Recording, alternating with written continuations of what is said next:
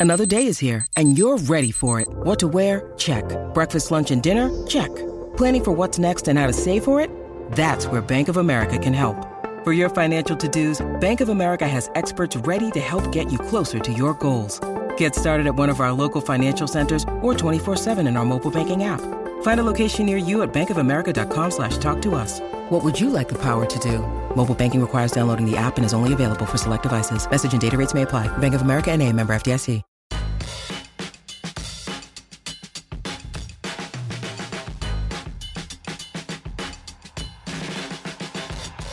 Hello, everyone. This is Raise Your Voice as part of the D Rays Bay podcast network. I'm your host, Brett Rutherford, and joining me to talk trade deadline, it's Danny Russell. Danny, what's going on? Oh, it's an exciting time in Rays baseball. I mean, we had two really shocking trades last week. We did the Nelson Cruz instant reaction. The day we dropped that, the Rays went out and made another move, sending Rich Hill to the New York Mets in a really interesting and what at the time was probably more shocking than the Nelson Cruz deal. Uh, let's let's talk a little bit about what went into that. Yeah, I mean, my first impression was, oh no, uh, what Ken Rosenthal was writing about had come true. So in the morning, Rosenthal for the Athletic was writing about how the Rays might trade Rich Hill as a means to cut salary.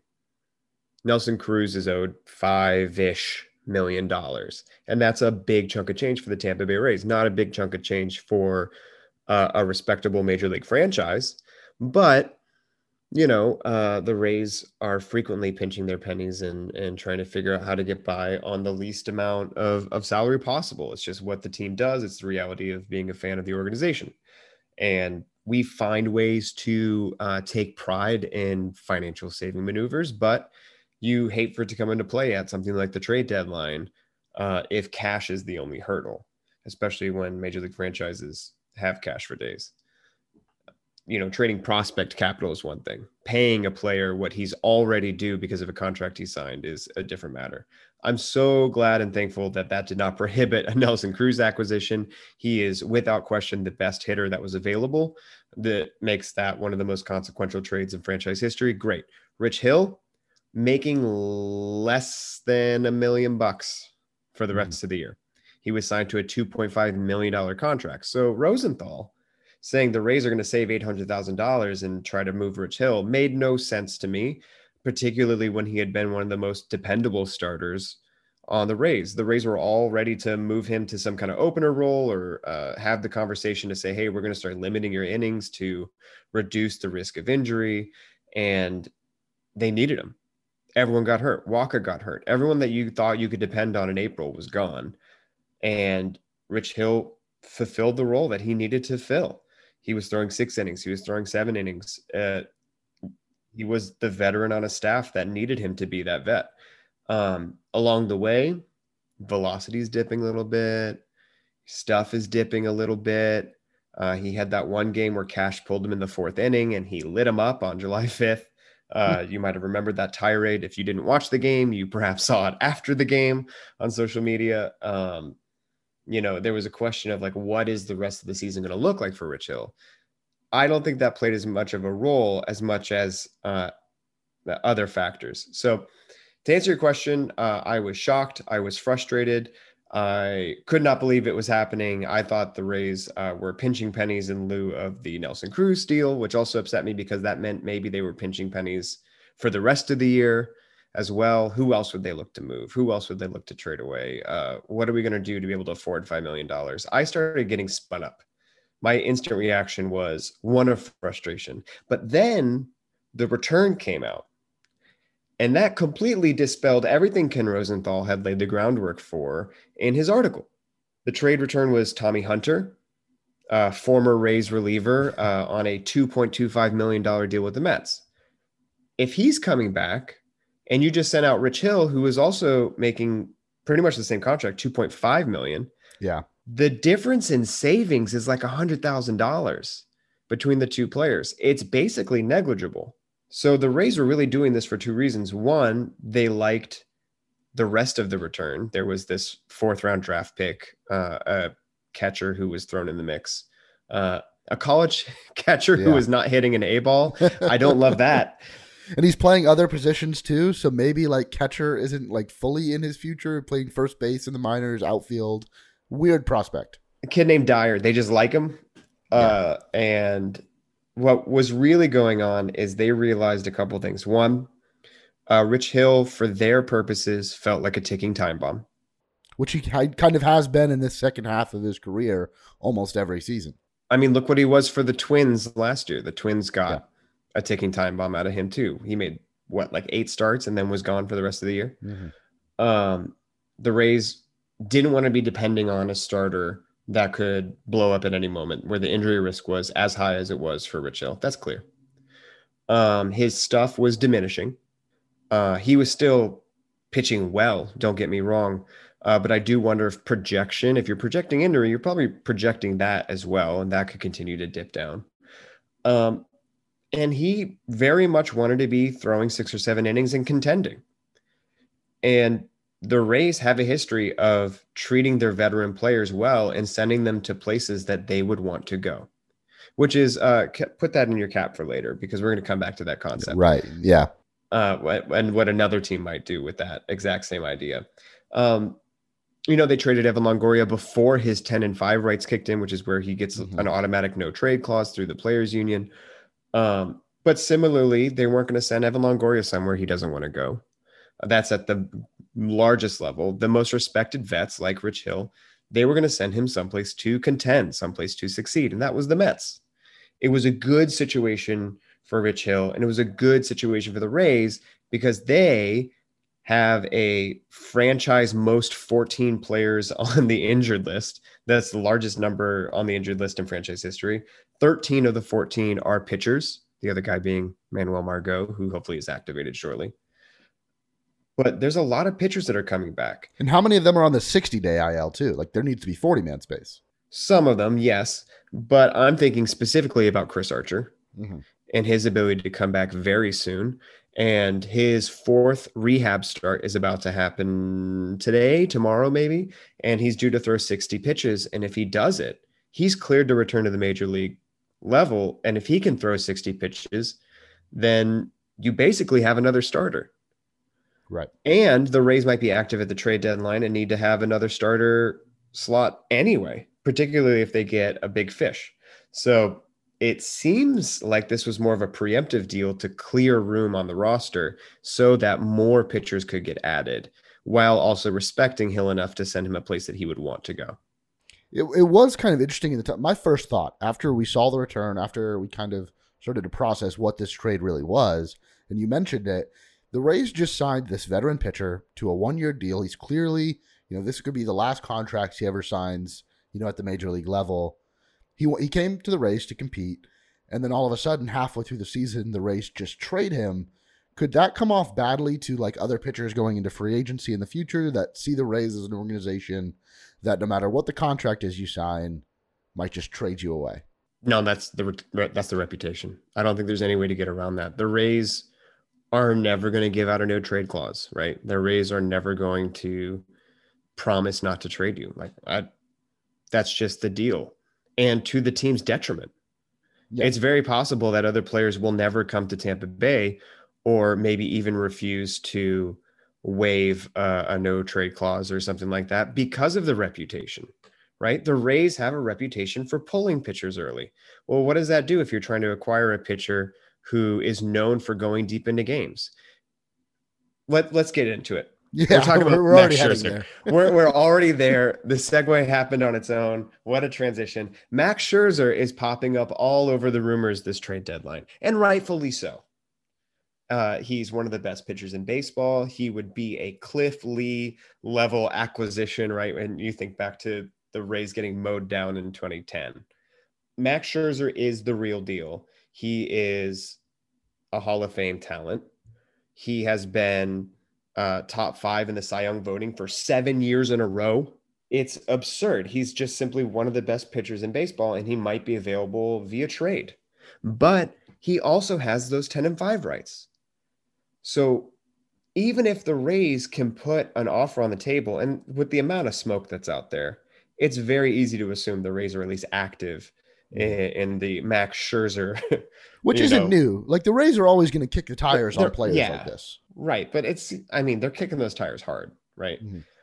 But it's not only Rizzo at the Nationals that you need to be able to give him up. You need to get Max Scherzer to agree to come to Tampa Bay.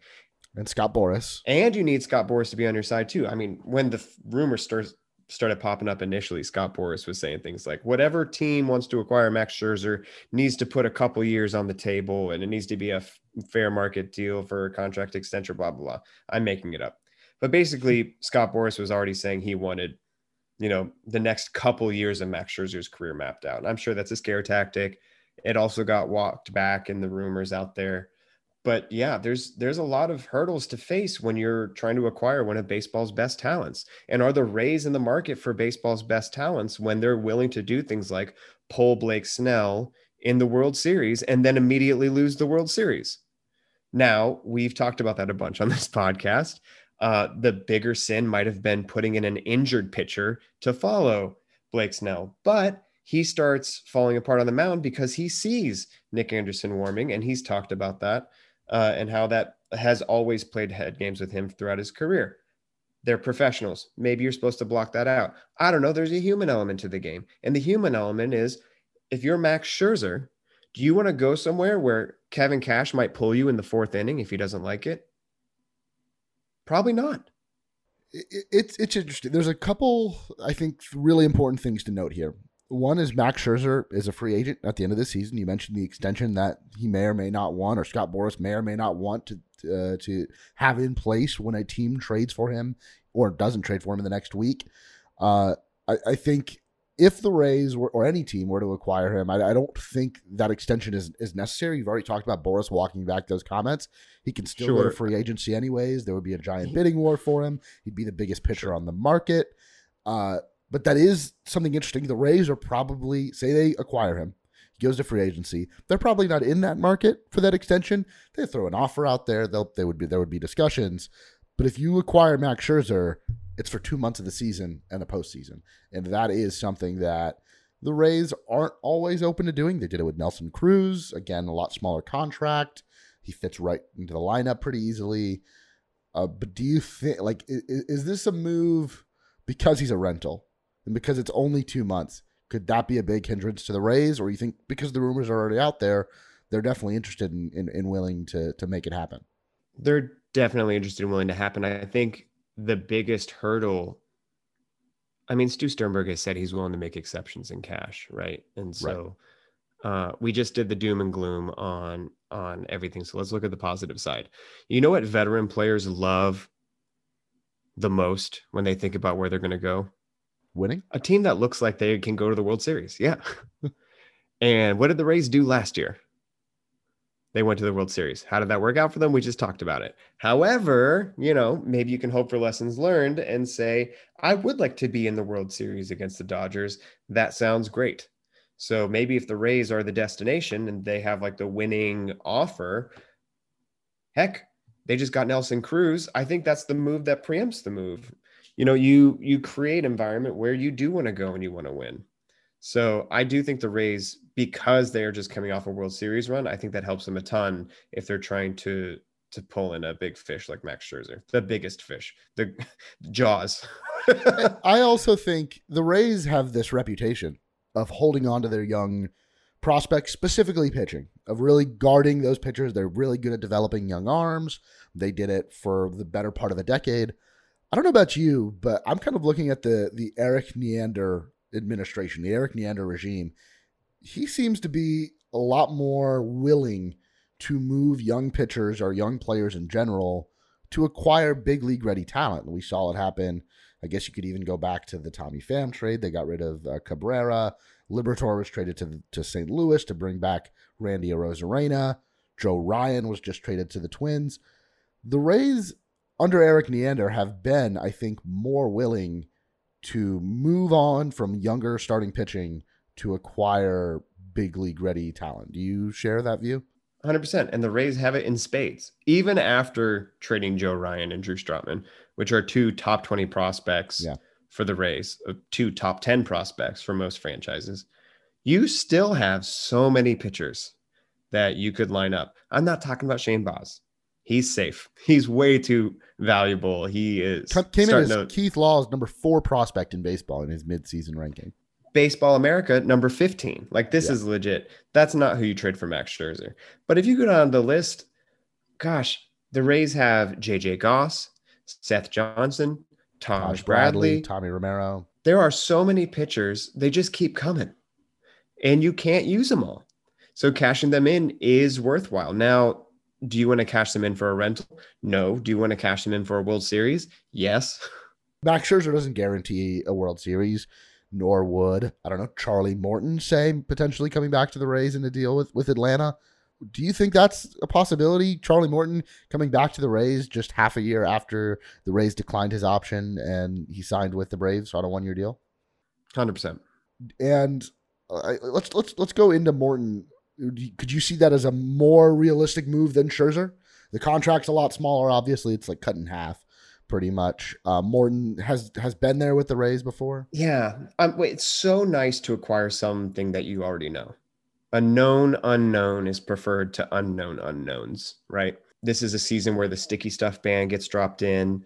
So pretty much any pitcher you're looking to acquire, you're only dealing with what four, five, six starts maybe uh, yeah. after that ban to really get a feel for what is uh, what is the landscape. Is this guy still the same guy? In, and we can go through different trade candidates, but let's say I don't know, picking a random one, say, say Kyle Gibson right? Mm-hmm. I have not looked up whether or not his stuff has changed, if his RPMs are down. I have no idea. But do you trust five games or whatever the starts might be for Kyle Gibson since that sticky stuff ban went into place to know what he is? I feel like that puts more pressure to acquire either players that you already know very well and you know uh, maybe i mean let's let's get past the wink wink nudge nudge whether or not they were using something right they should have a pretty good understanding what Charlie Morton, the pitcher, needed on his fingers, right? To to throw. so knowing what you're getting matters a whole lot more in a season where the rules changed mid-year or the rule enforcement changed mid-year. That's what makes Max Scherzer also so tantalizing is because if if it's all an unknown, if you don't know whether Kyle Gibson, a number three in the rotation, maybe a three four, uh, is still going to be a three four when you acquire him, that's wasted bullets, right? You don't want to be uh, taking those shots. Um, it Tyler Anderson at the Pirates, right? Is he going to be the same guy if you acquire him? Do we have enough data to know if whether or not he was impacted by sticky stuff? Because if he's a number four and shades down to a number five, you got plenty of number fives. So I think it changes the calculus in such a way that you need to know what you're acquiring, or you need to be acquiring that like god tier talent, right? Yeah, I mean, you're not going to go get Shohei, mm-hmm. uh, but Max Scherzer is a, a, nice consolation prize if you're going to be uh, shopping in that market, right? I'd, I'd say so. I'd say it's a pretty nice consolation prize. So I think that makes Charlie Morton uh, a far more reasonable target than most other starting pitchers out there. And I, I, what's weird though is every National League East team seems to be competitive or think they are. Yeah. None of them are determined to be sellers, regardless of the standings today as we're recording on uh gosh, what is it? July 26th. Right? Every National League East team thinks they can beat up on the division and take over. Mm-hmm. So if Anthopoulos is not going to make deals then he's not going to make deals. And if Charlie Morton is off the table, I it's it's hard for me to think of someone I would want that isn't Max Scherzer. I'm just being honest. Germán Marquez maybe would be the next one. Maybe, sure. Again, if if the Rays feel good about his stuff, um, Marquez is certainly a super valuable name, but that's also an expensive deal to try and go and get. I would almost want to try to go for like a pre-arb guy. Like, I mean, dudes that have no smoke on them. Zach Gallen? That's exactly where my brain was going, actually. Zach Gallen, a pre-arb talent whose walk rate has ticked up this year, but also his zone rate is higher. He's throwing more in the zone than he did previous season, and his walk rate's a little higher. Well, that seems like an aberration, and that he's going to settle back into a very good pitcher. Sure, he's making the league minimum. Awesome. that is a long-term asset that you can have and keep and, and roll with. Uh, if you're making that sort of acquisition at the trade deadline, someone who can step into your rotation and be a dominant piece, or like a number three, one that could shade up to a number two, but you're you're not sure if he's going to be lights out dominant, and you can just work with it and run with it and do the Rays way of figuring out your relief options and blah blah blah. Great. Bring me Zach Gallen. Zach Gallen is a very reasonable acquisition. I don't like spending whatever ace assets it would take. Or, or let's say you put the same deal on the table and you're hoping to get Max Scherzer. What's the alternative? If these are the pieces I'm willing to move for Max Scherzer, Kyle Gibson is not moving the needle for me. There's other franchises too that are also just hard to deal with. That they might be a great trade candidate, but also they have not a strong reputation for wanting to play games at the deadline. Uh, the teams in Ohio, the Guardians, if you will, and the Reds, uh, both of them notorious. It's really hard to deal with them. Their trade demands are going to be uh, weird and specific and eccentric and expensive. Okay, so we're not going for Shane Bieber or anyone else over there. Or Luis Castillo. uh, He's not, been like uh, my white whale for the last year or so. Right. Mahle would be his probably a more reasonable trade target on that rotation.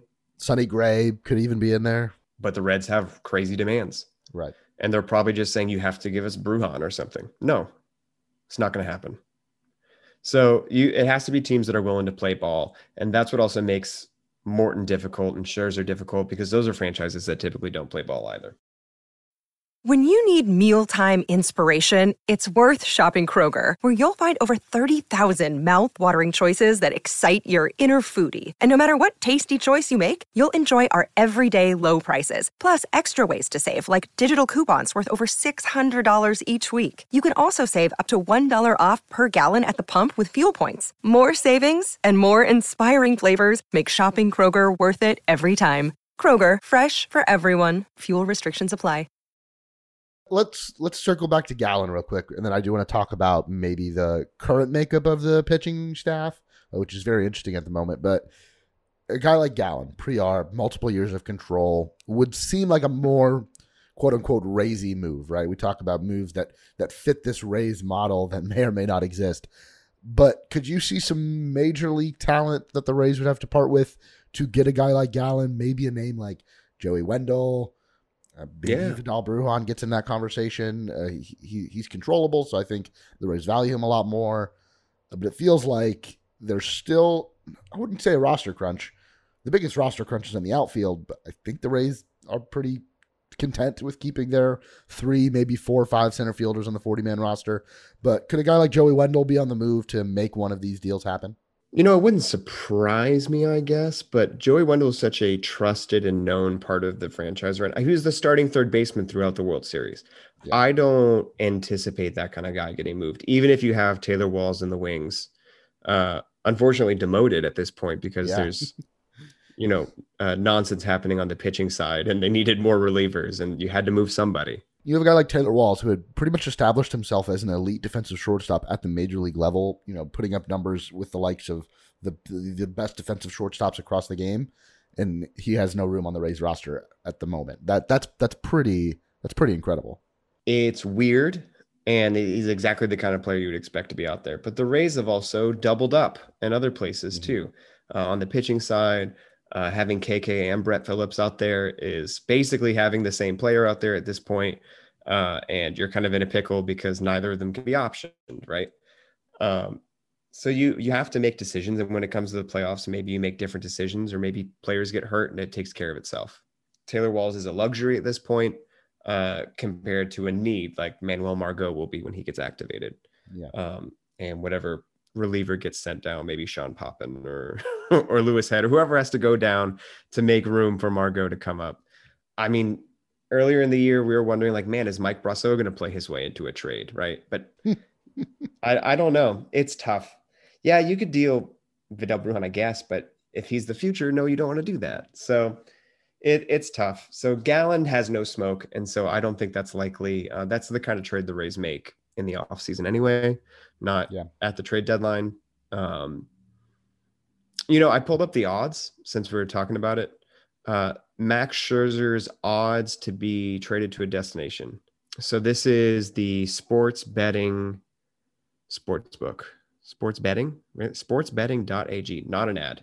uh, it's just uh, the first one that pops up for me here. Max Scherzer's next team if traded.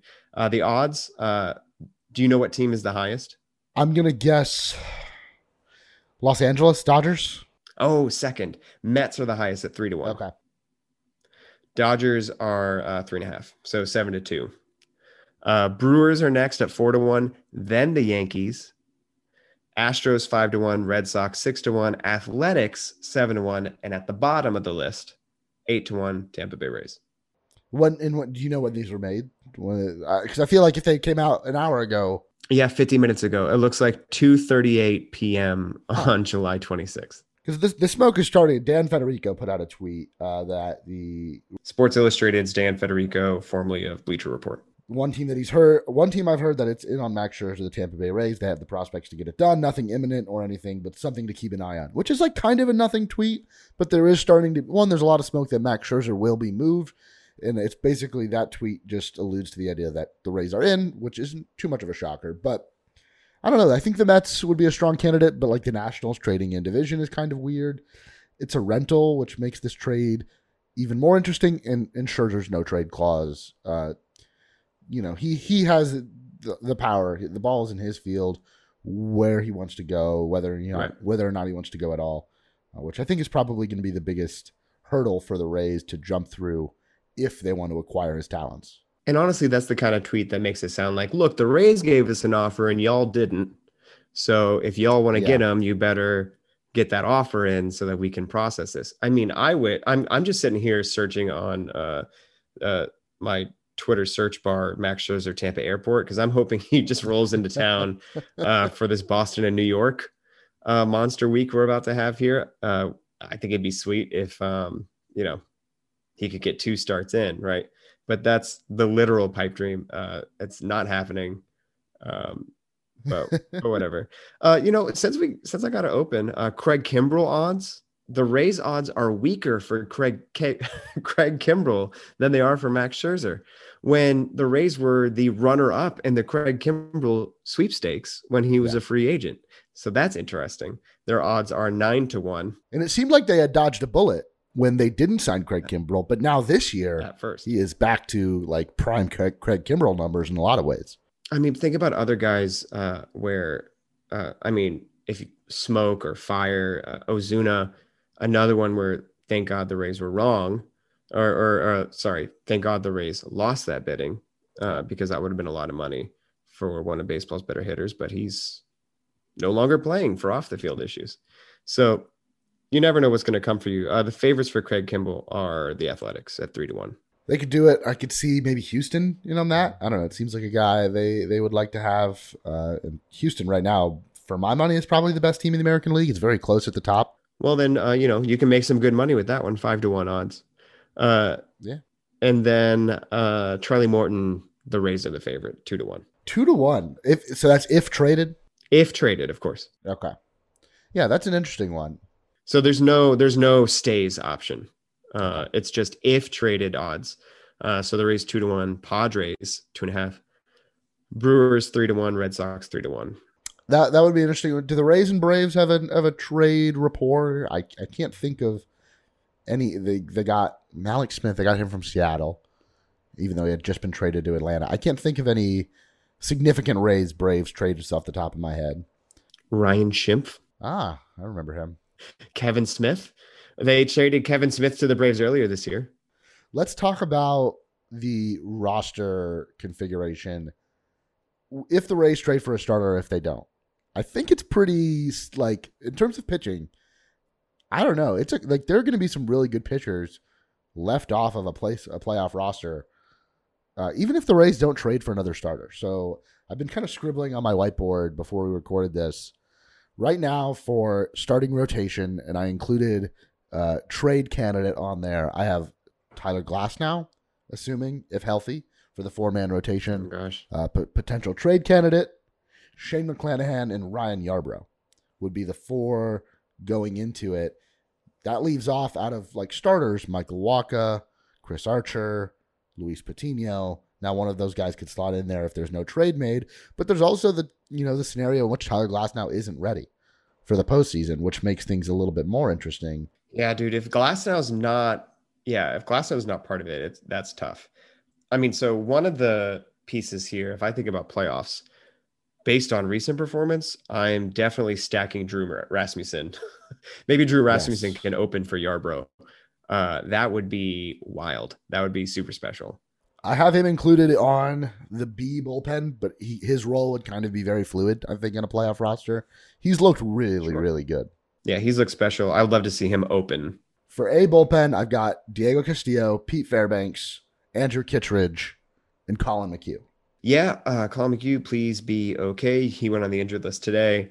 Um, I almost feel like you have to include Springs and Wisler so they they come in on well Wisler I, he got left off on a B bullpen. bullpen. B bullpen. Okay. So B bullpen, I've got Nick Anderson if healthy, if healthy, Ryan Thompson, sure. Jeffrey Springs, and if Drew healthy. Rasmussen. Okay, all if healthy. A lot of them, yeah.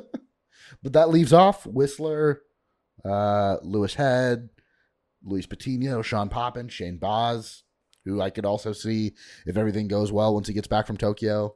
I mean, we have to assume Shane Baz gets a gets that late inning role a little bit in September, right? That Shane McClanahan role, like, come brings him up as a reliever. Is there room though? Like his development, I'm not saying it's being hindered from him being in Tokyo, but you'd rather him for the Rays, in terms of the Rays' best interest for this season, you'd rather him be in Durham right now than in Tokyo. It's great for Shane, great for Team USA. No, let, let him go have fun. It's a game. Yeah, I'm not no, worried about 100%. that. Now that could preclude him from coming back in the regular season in a bullpen role or something. Or maybe it helps that yeah be even easier, right? Maybe it's even easier to be throwing in shorter stints when you've been in Tokyo and playing the Olympics. Who knows? Um, but basically, I mean, that leaves off. We'd have no idea what's going to happen out of Brendan McKay. I don't think we see him in the big leagues this year. Um, he's still throwing in the Florida Complex League and is kind of a giant question mark at this point. Yeah dude, that bullpen. I, I, was just looking at it. Uh, do you know how many of those bullpen names were internally developed? Um, Diego Castillo is it? That's it. We because uh, he was all he was one of the last players that was acquired or signed or drafted during the Friedman era. Yeah, uh, 2014, March of 14. Of course, the rotation. Shane McClanahan was a first round draft pick, and yeah. uh, Josh Fleming was a fifth round draft pick. So those two um, are also internally developed. But is there room for Josh Fleming on the playoff roster if the Rays go get a starter? No. my my immediate instinct is no. Because Yarbrough's probably got a spot over him. What about Michael Wacha? Yeah, I feel like Wacha's probably in. If I don't know, even if even with a trade, I don't know. A trade might bump him as like the odd man out. Who knows, dude? Also we got to get through the rest of the season and the sticky stuff developments and who knows? Health. And health. Always health. I mean there might be no Glasnow. Wild. Whatever. Shane McClanahan needs to be in bubble wrap. That's my takeaway. No Glasnow. No trade. What's the four man rotation slash set of pitchers that you go into a playoff series with? I hate this question. I hate it so much. Um all right. My four man rotation today is Shane McClanahan, Drew Rasmussen in front of Ryan Yarbrough, Luis Patino, he gets this shot, and then bullpen day. bullpen day. I'll take the best. McHugh, whatever. Just get McHugh, after it. Kittredge. Mm-hmm. Piece it together. If you only need four, the Rays bullpen is strong enough to handle that. Are you comfortable with that? Facing, I don't know, Chicago, Houston, Boston. Of course not. Absolutely not. That's why we're talking about you know, uh, trying to trade for ah. Charlie Morton and uh, Max Scherzer. I mean, th- having a Max Scherzer podcast for the record is going to be one of those weird historical artifacts I think about 10 years from now and be like, that's so random that we made that podcast, unless it actually happens. Yeah. I mean, I, I don't I don't think the Rays trading for Nelson Cruz makes the Scherzer deal any more or less likely, but it is showing like the Rays are open to having rental players this year. And I think it was an exciting move that does set the table for this week. The Rays mean business, and they're willing to move on from young players. They're willing to acquire big league talent that's ready to go right now. But doesn't matter if they're under contract for next year or not. it's just an exciting time to be a Rays fan right now. They were in first place in the American League East for a day, tied with Boston, now falling back a game again. It, this it's, it's very exciting. That's all I have to say. It's a fun time to be a Rays fan for sure. And instead, they'll make a completely different trade. Like they'll trade Austin Meadows in a few days, and we'll be completely thrown off. That was a joke. Maybe. No, that'd be wild. Would you trade Austin Meadows for uh, Zach Gallen right now? Yeah, I would have done that in the offseason too. yeah. So who who are we to say?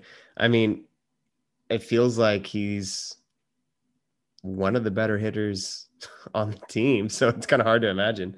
Who, um, who, are who are your top three hitters on the team right now? Now we're going off on the rails a little bit. We got to wrap this oh, up soon, gosh. but top three hitters right now. My personal top three hitters and like expectations yeah. moving forward, not like Joey Wendle on the road the this season this has season. been like Road Wendle has been one of the top 10 hitters in all of baseball or something like that. so putting those oddities aside, please, my personal top three hitters are Nelson Cruz, Austin Meadows, and I can't believe I'm going to say this Ji-Man Choi. Over Brandon Lowe. Right now, you you asked me like expectations no, no, no, moving forward. Like for this season.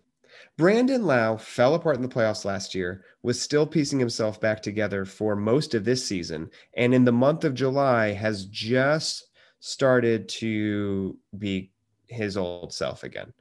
Let's let's see him keep it up. Personally, I think I would go Cruz, Lowe, Meadows with Choi like right there uh, because he's just been incredible. Choi has been, and I mean, you can also platoon Choi. I mean, you're also platooning Meadows, right? So that's one of the uh, that's why it kind of feels like cheating. Yeah, Ji-Man Choi has a 136 WRC plus right now. Great. I'm gonna trade calculators some Gallen and Meadows trades. Uh, just because I, I, I, like listen. Oh, the, I love Austin Meadows. Baseballtradevalues.com. Yeah, I love Austin Meadows, but the idea, like when they, one of the first thoughts when the Rays got Nelson Cruz is, oh my god, we're gonna have to watch Austin Meadows play left field for the whole season. Whatever. He's a professional athlete. He'll be fine. It's left field. The Rays were putting Manny Ramirez in left field. Corey Dickerson was out there for like a year and a half. Corey Dickerson wasn't that bad he wasn't that bad. I, I'm too harsh on him, and probably too harsh on Meadows.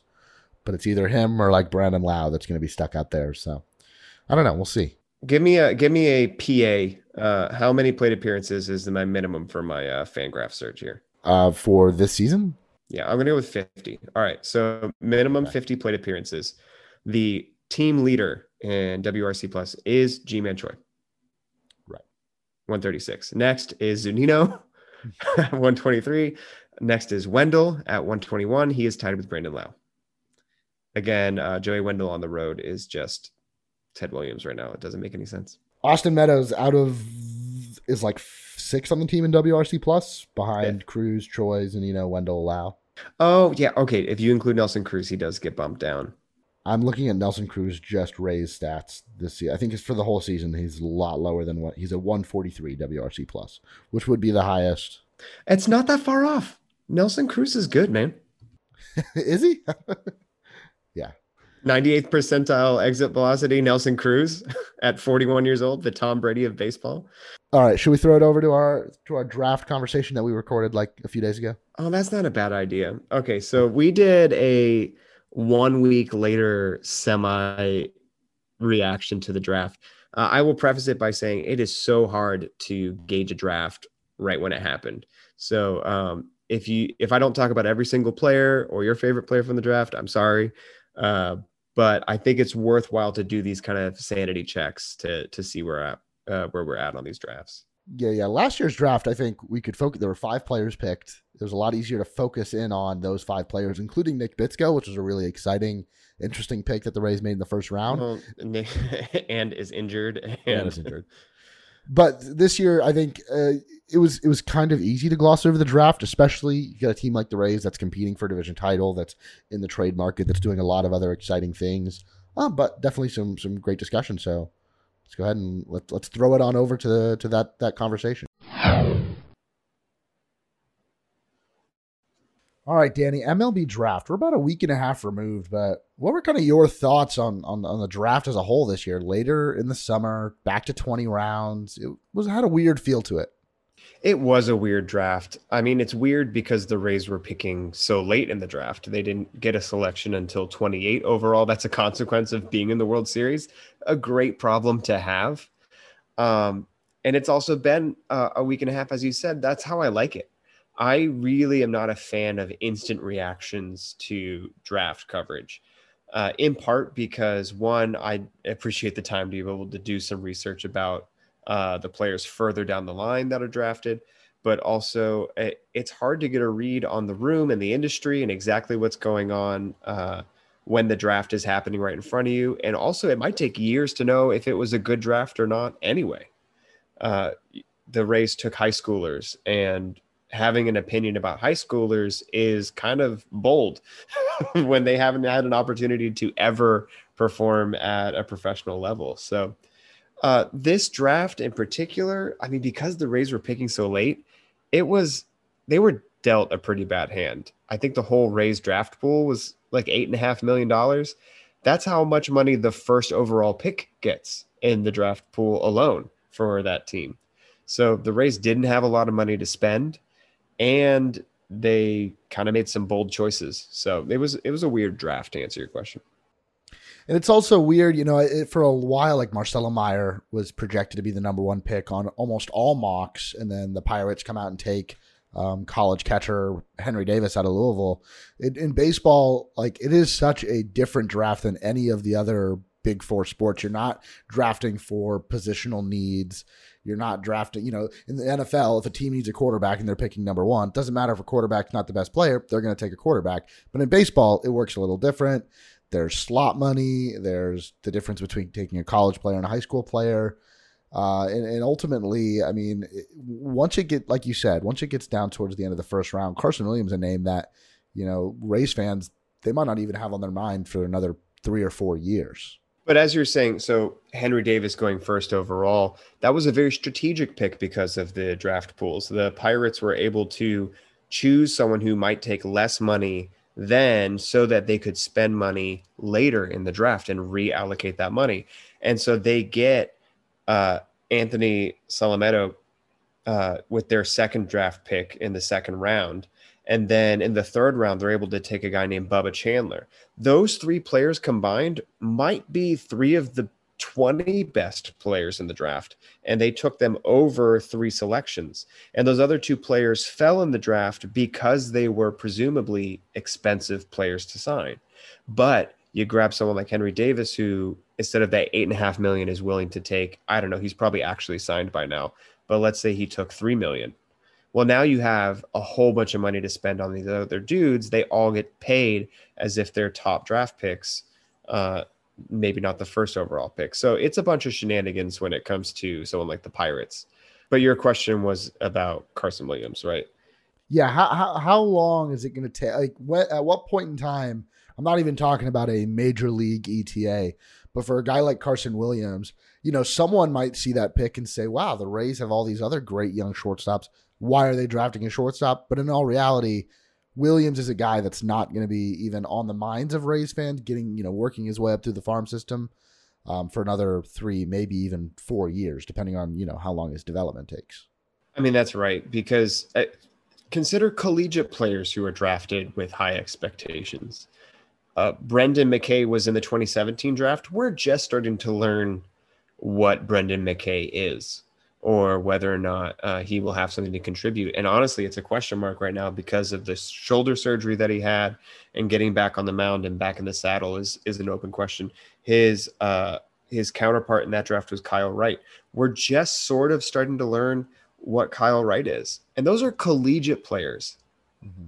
and that took four years. So maybe four years from now, we're starting to learn or what the projection will be for Carson Williams. But it it seems unlikely that even three years down the line we can have any kind of confidence whether or not he has a major league projection. So it's a it's a long path. In, in the first round, is there a player that you thought the Rays might have taken, or a player that you think the Rays missed out on? I felt very strongly about both of the Rays' um, first round picks. They had a they had a pick at 28 and then they had a pick very shortly after in the comp round uh, that was awarded to the Rays. And in both situations, there was a very clear draft pick to me that the Rays just kind of bypassed. Uh, and it was curious. Well, actually, I have two different answers for the first round. So the Rays went with Carson Williams, a shortstop out of San Diego, uh, a high school shortstop, and someone they just believed in. I, it's the kind of draft picked where the loudest person in the room, probably uh, someone with a scouting background, was like, "This is the guy that I want," and it happened. Two picks later from Carson Williams was a high school outfielder named Jay Allen who went to the Reds. The Reds had my favorite uh, draft once I on the other side of it. I was able to look at what all the teams did. Uh, so I'm already biased towards this pick because it was one that I liked a lot. But it was a high school outfielder who just had a, I mean, again, putting a clear major league projection on a high schooler is a fool's errand. But it sure felt like uh, a sure bet that Jay Allen, uh, at, as an athlete, had a major league future in an outfield corner and could develop a, a really special bat. And so it was so frustrating for me to see the Rays skip out on that bat and then him go two picks later, for instance. Uh, the other name in the at that pick was there was a pitcher who was plummeting down the draft board. And we've seen that play out for the Rays before in a really positive way with Nick Bitsko and with uh, Liberatore. The, the guy was Ty Madden, uh, a potential top 10 pick is falling and it's not exactly clear why he's falling. Have teams just not done their due diligence? Have they maybe not connected on this player? Have they not seen him? And I'm thinking to myself, surely the Rays have done their homework and they're in a position to take this guy. And they don't. They skip him and he goes at 32. A couple picks later, uh, when the Rays were picking at 28 and 34. So those were two players that really stood out to me as wow. Uh, these are probably surer bets when you think about consensus among the draft rankings. These are probably surer bets when it comes to my own personal opinions about what you want from a first round draft pick. So defaulting instead to a high school shortstop who um I guess is is a decent pick if you like him. Like that's kind of where I land on. It's like, well, I guess you just really gotta like this guy. The other guy taken uh, the pick before the 34th pick, where the Rays took Cooper Kinney.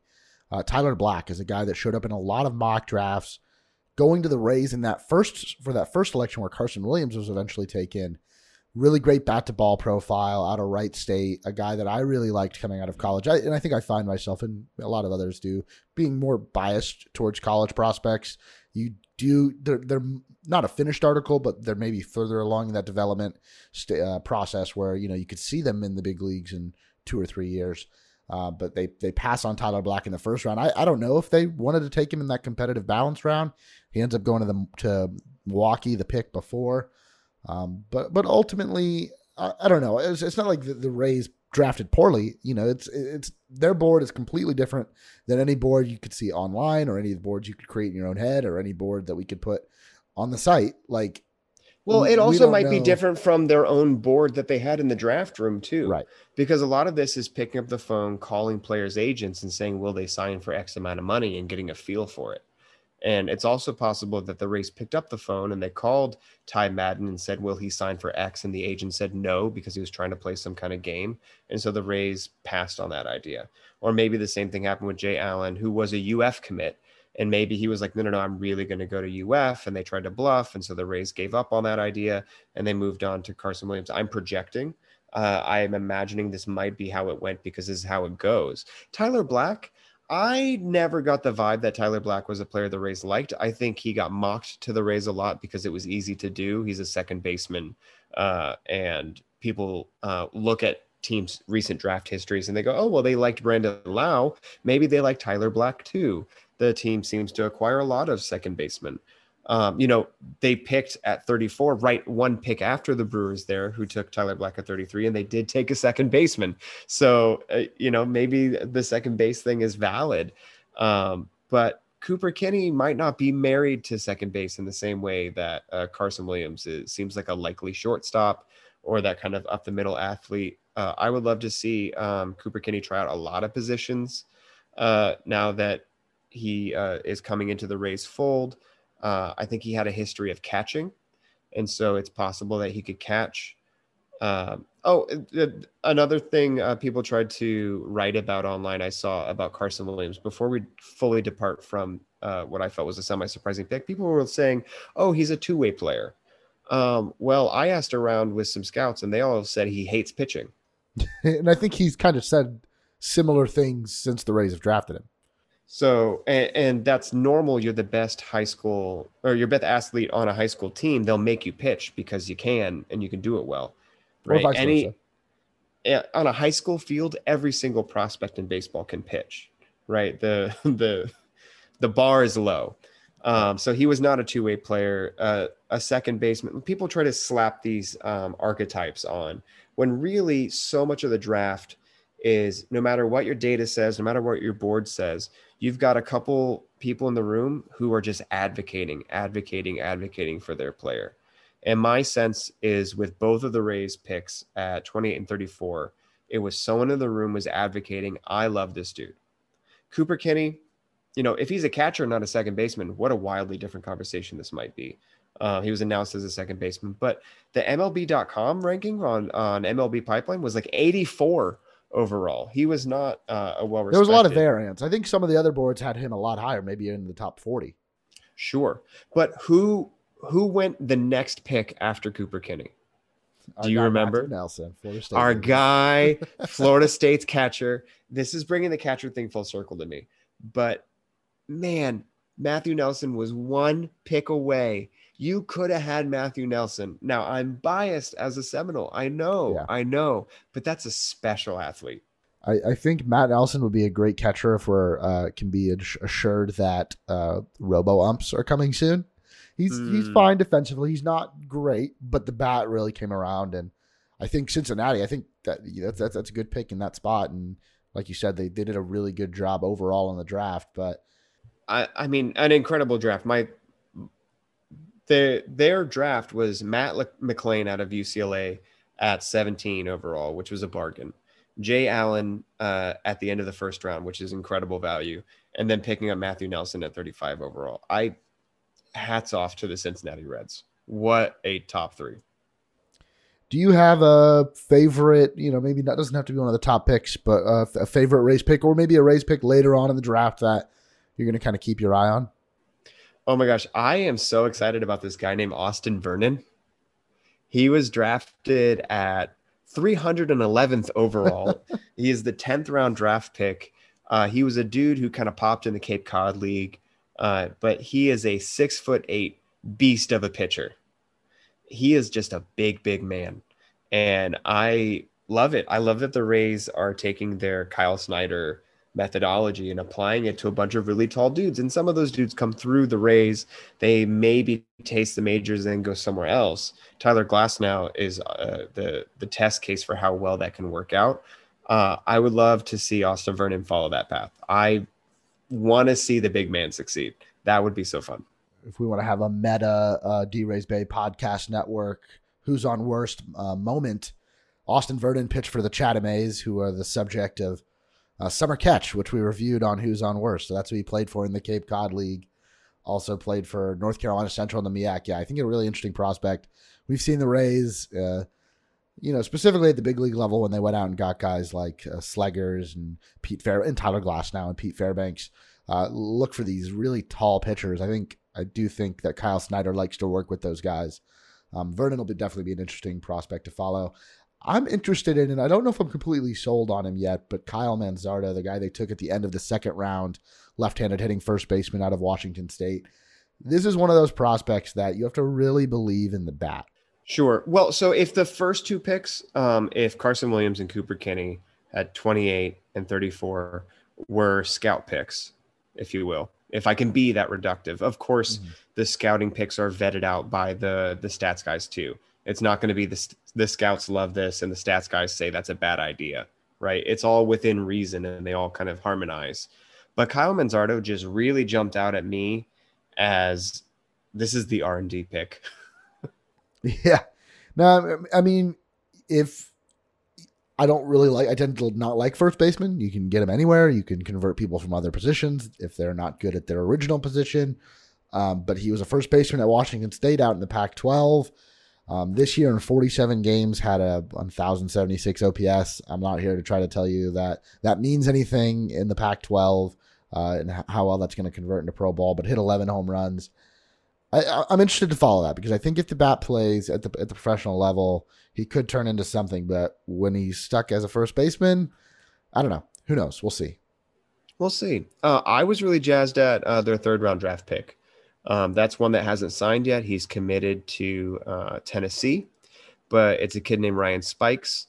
Uh, he is a high school middle infielder, um, but just uh, the the kind of prospect you can dream on. If you're going to draft a high schooler that is raw and you want to see what he can become, I I really hope the Rays are able to put together a package that's strong enough that he'll take the money and and he'll jump in professionally. Um, I think it was worth rolling the dice uh, in the third round on a on a pick that you're not sure if we'll sign or not. Um, we'll see. I think Kyle Manzardo maybe took a little less money too, so maybe the Rays yeah. are playing a similar pool game.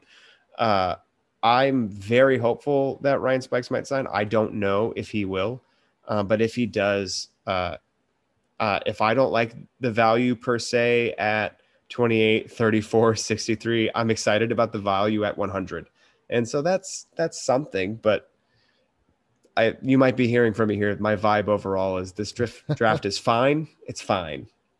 Uh, I agree. I'm I'm not wowed. They didn't start out in a strong position. They didn't start out with a strong draft pool.